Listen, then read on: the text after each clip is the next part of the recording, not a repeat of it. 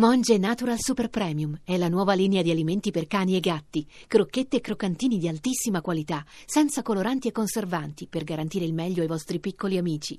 Monge Natural lo trovi nei migliori pet shop e negozi specializzati.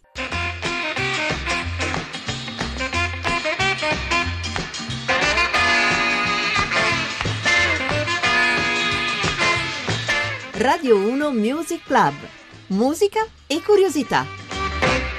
Ben ritrovati a Radio 1 Music Club dalla voce e tutto il resto di John Vignola, dall'altra parte del vetro Massimiliano Savino alla parte tecnica, Roberta Di Casimirro alla regia. Questa settimana noi la mattina alle 11.10 abbondanti la dedichiamo tutta ai Rolling Stones, o meglio ancora a un disco appiccicoso che infatti si chiama Sticky Fingers e che esce quando pare che per la band che insieme ai Beatles ha fondato il concetto di beat, di pop, di rock negli anni 60 non ci sia più niente da fare. Uno dei, uno dei suoi componenti originari è morto in maniera mai del tutto chiarita, Brian Jones. Gli altri due, Mick Jagger e Keith Richards, non sono mai stati così lontani. Però, però, succede che in uno spazio che è qualcosa di lunghissimo per la produzione dei dischi dell'epoca, 14 mesi dal dicembre 69 all'aprile del 1971, veda la luce uno dei dischi più non complicati ma neri, sporchi, sul versante del blues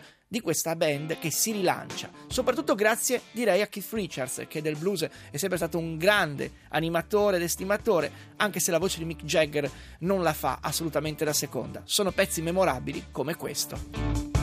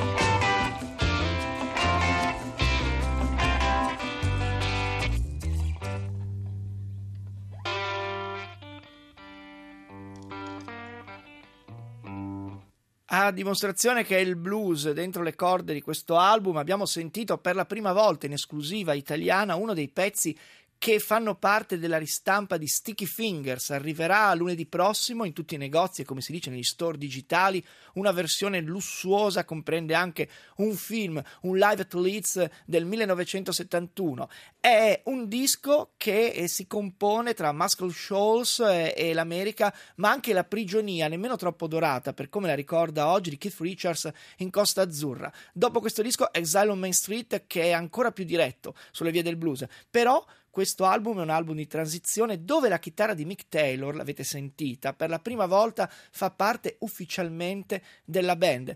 È Mick Taylor un grande, posso usare una parola un po' così, reietto degli Stones, perché suonerà sì con loro, ma si farà di tutto per metterlo alle corde. C'è bisogno di un bravo chitarrista, uno che sappia fare gli assolo, ma nello stesso tempo Jagger e Richards sono un duo che non è disposto a concedere niente al primo arrivato. Taylor che ha un carattere molto docile, quasi timido, ne pagherà le conseguenze, anche se in questo disco, che tra l'altro ha pure la copertina firmata da Andy Warhol, dopo i Velvet Underground e Nico, lui si inventa questa cerniera che rende visibile lo slip del modello di Sticky Fingers. È un disco che riprende un po' la storia là dove si era interrotta intorno al 1968, Beggar's Banquet, è la rivincita del blues rispetto alla seduzione del mercato. Il disco venderà moltissimo, sarà un rilancio degli Stones a loro sorpresa e quasi a loro insaputa.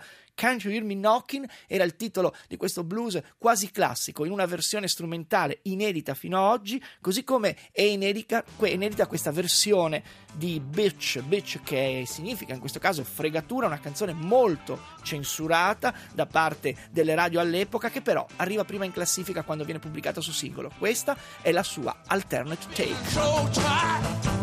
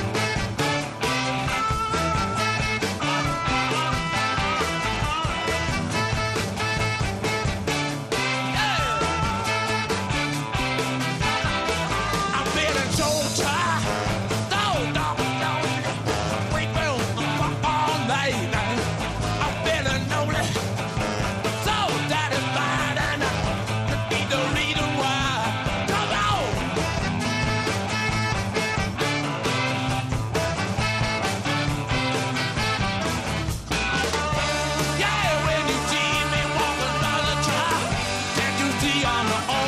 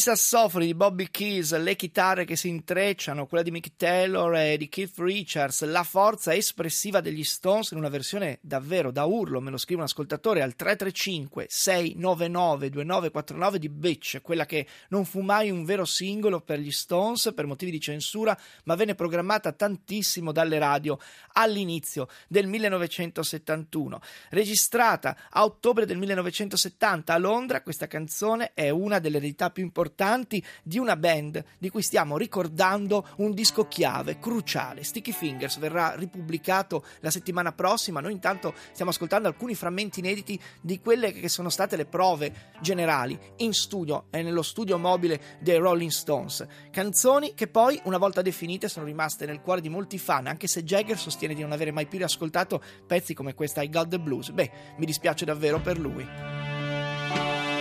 As